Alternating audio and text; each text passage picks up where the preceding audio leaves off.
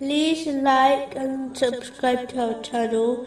Leave your questions and feedback in the comments section. Enjoy the video.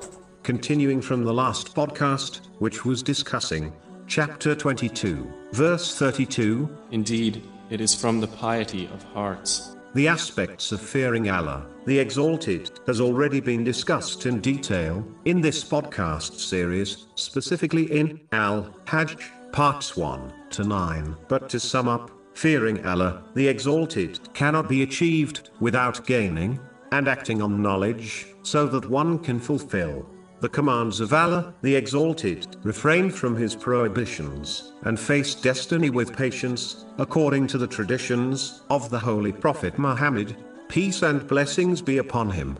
Chapter 35, verse 28. Only those fear Allah from among His servants who have knowledge.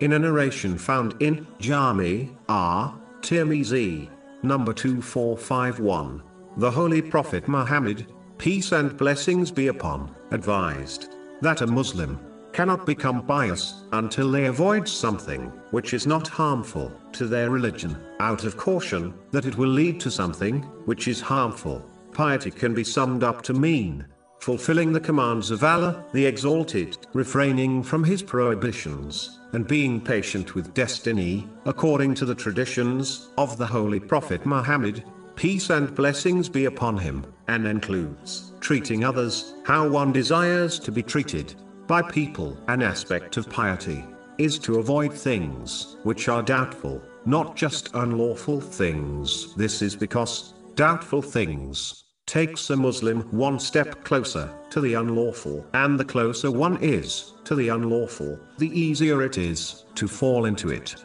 It is why a narration found in Jami R. Tirmizi, number 1205, that the one who avoids the unlawful and doubtful and remains on the lawful will protect their religion and honor